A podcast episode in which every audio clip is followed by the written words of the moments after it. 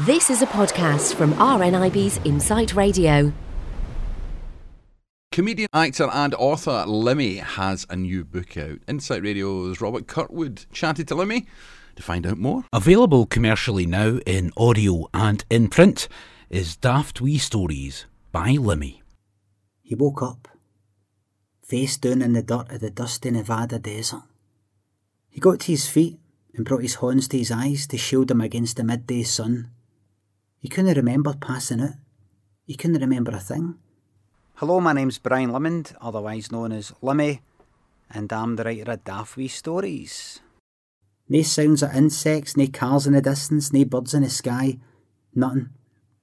He didn't know how he got there or how to get out, but he did know that one thing. He was in trouble. Suddenly, he was hit in the face with a wet tea bag. You can guess with the title, it's got lots of Daft Wee stories in it. It's about 70 stories, about a thousand words each on average. Some are like tiny wee stories, just about one line long, and some are quite big ones. But I lots of daft wee stories, believe it or not. Now, I've just produced you doing the audio version, and I noticed a lot of the stories are very dark. Is it more of a, a horror book than a comedy book? Um, well, I kind of like sort of horror comedy. I don't mean like in a uh, what do you call it? You know, the kind of Shaun of the Dead or American Werewolf in London sense. But I do find dark things funny. I've got a kind of dark sense of humour, mm. so I, I do like it when uh, people are being kind of scared or horrified or something like that. Not in real life, just in stories. so there's sort of like horror stories in it, but it's funny when I wrote the stories, then I'm sort of ordering them, uh, putting them in order in the book. There'll be one story that's uh, that ends with somebody getting seriously hurt, and the next one it ends with somebody getting seriously hurt, and another one where somebody gets seriously hurt. So I did notice there was a wee bit of a kind of habit I've got. I must must be a bit of a sadist, but um, it's no it's no full of people getting hurt. There's one or two where somebody doesn't get hurt. See if you can find it. and a few people uh, being hit by trains. That's right. I think I had about uh, maybe three or four stories where somebody got hit by a train. it isn't funny. I mean, it isn't funny in real life, right? But I mean, in, in, in stories, I find it funny. But um, I had lots of people getting hit by trains, or like quite a lot of people getting hit by a bus. So I'd sort of chop up a wee bit, right? I'll have him get hit with a train. That's three people getting hit by a train. I'll have one getting hit by a bus. I'll have one, um, I don't know. I don't know if I did actually find anything else. I think quite a lot are just either gone under trains or under buses. oh, that's really nice, said Janice, looking at the top. Are you going to get a bigger size or get something else? I might get something else, said Tracy. I've already got a top like it anyway. I don't know why I got it. Just think I fancied grabbing something. Janice's scalp began to tear open. So, who are your um, literary influences? Well, the funny thing is, I don't really have a lot because I'm no, even though I've wrote this book, I'm not much of a reader myself. I think I only started reading like after school. I started. I was obviously reading in school, mm. but it was about ten years later till I actually picked up a book in my own accord. I actually went into a bookshop and bothered doing it, and I think it was um, it was uh, Stephen King Needful Things, I think mm. I got, or I think it was like short stories after somebody, Stephen King. So after that, I just thought, well, I'll stick with him. And I just, it was Stephen King, Stephen King, Stephen King. I don't know how much I'm influenced by him, but I really liked that and just a few of the wee sort of classics and everything, you know, like 1984 and all the rest of it. But I don't know, I, I don't really feel influenced. Because there's a, a vibe in the book that reminds me um, not so much of the story, but of the mood of the story uh, by Stephen King called The Moving Finger. Aye, that's right. Aye, I remember you saying it's funny. There's a there's one story that's kind of like that. There's a guy that's in a toilet, and uh, something something bad happens. And I have definitely read that story in the past. The Moving Finger. I'm you know the short mm. story collection. It was in. I can't remember what. I think it's Nightmares and Dreams. Uh, Nightmares and Dreams. Yeah. Because I've definitely read the the lot of that, but I couldn't remember it. You know when I was writing it, I wasn't like that here. I think I'll just rip off Stephen King and there we go. Uh, just slam it in and give him the credit. But I mean, I love stuff like that, like kind of Twilight Zone stuff where just something happens.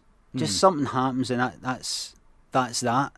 There's something strange because in the moving finger, I think it's Uh, I think we were speaking before about it. You said it's this finger that just comes out of bath. In mine, there's something behind the tiles Mm-hmm. on the wall um, when he's on the toilet.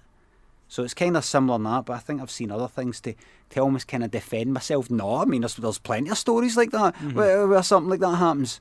Do you feel you sometimes needed to put a joke at the end of some of the tales rather than just leave them as is? I do like putting jokes at the end of stuff. I mean, people can watch it because I like Limmy Show. People can watch Limmy Show and go, but there aren't any jokes in Limmy Show.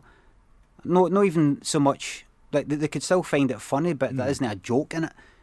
Um, there isn't much a well. There's sort of punchlines in Limmy Show and everything, but I because I come from a, a comedy background, that then I'm I want to try and be funny. I, even if I'm trying to make a serious point, I like making a bit fun at the end because I've still got Limmy Show in my mind. If I was to put some kind of serious point or something like that in Limmy Show, and it just ended like that, you know, people would be going, "Yeah, yeah, it's rubbish. You have failed. This is meant to be a comedy show.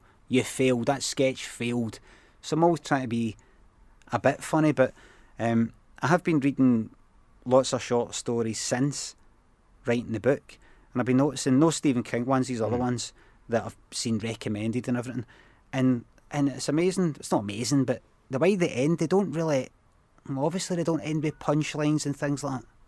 Like with, with, with horror stuff, that's all right when that ends. But seems you just got a story, it's just a kind of normal story, and it's thoughtful, and then it just ends. You know, I remember reading. I think I want to say who, you know, but I was reading one story, and it's that way that you get to the end of the story, you turn the page.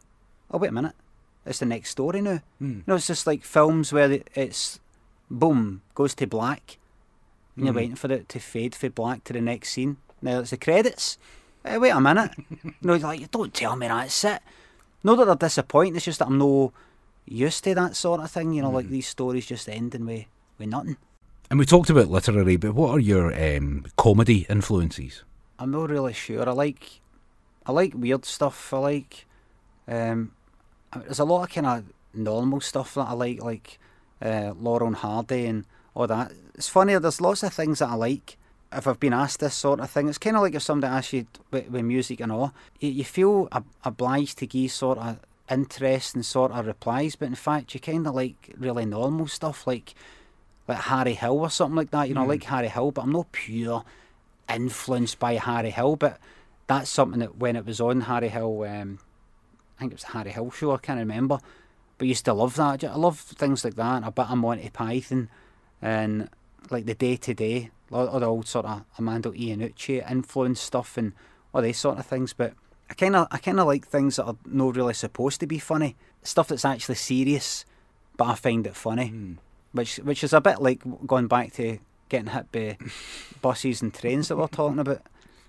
Know that know that I'm actually there at a train crash, gutting myself, but just um, just um, aye, dark stuff. Thanks, said Tracy as Janice turned to walk away. Oh, by the way, Janice turned back. What? Tracy took a step towards Janice, lowering her voice to a whisper. Your face fell off. So did the Terry Gilliam animations in Monty Python have anything to do with your your early Flash animations? I loved all the wee animations like you get, and I loved the whole lot of uh, what was it, Monty Python and the Holy Grail. I liked that, but I also liked all the wee animations and his style and the kind of the sun or the moon or whatever it was, sort of jumping up and down and going down the stairs. And I loved um, th- there's one sketch called uh, what is it, uh, Confuse a Cat, and they're trying. I think this cat's got like depression or something like that, or it's just sort of lazy.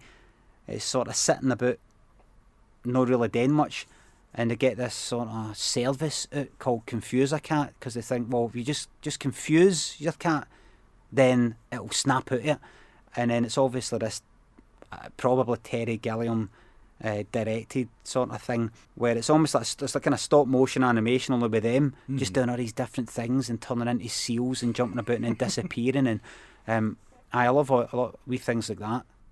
So finally, why should somebody buy the, the print or the audio version of Daft Wee Stories? because we live in a very busy time.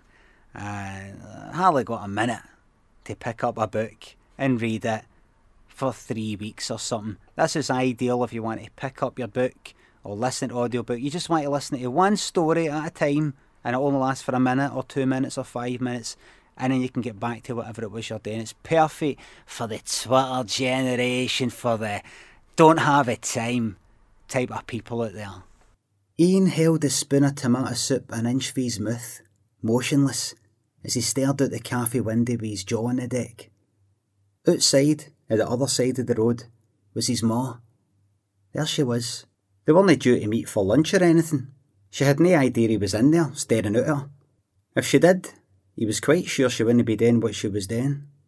Limmy reading from his book Daft Wee Stories, available in print and in audio wherever books or audiobooks are sold. Thanks for listening to this podcast from RNIB's Insight Radio. For more podcasts, check out insightradio.co.uk.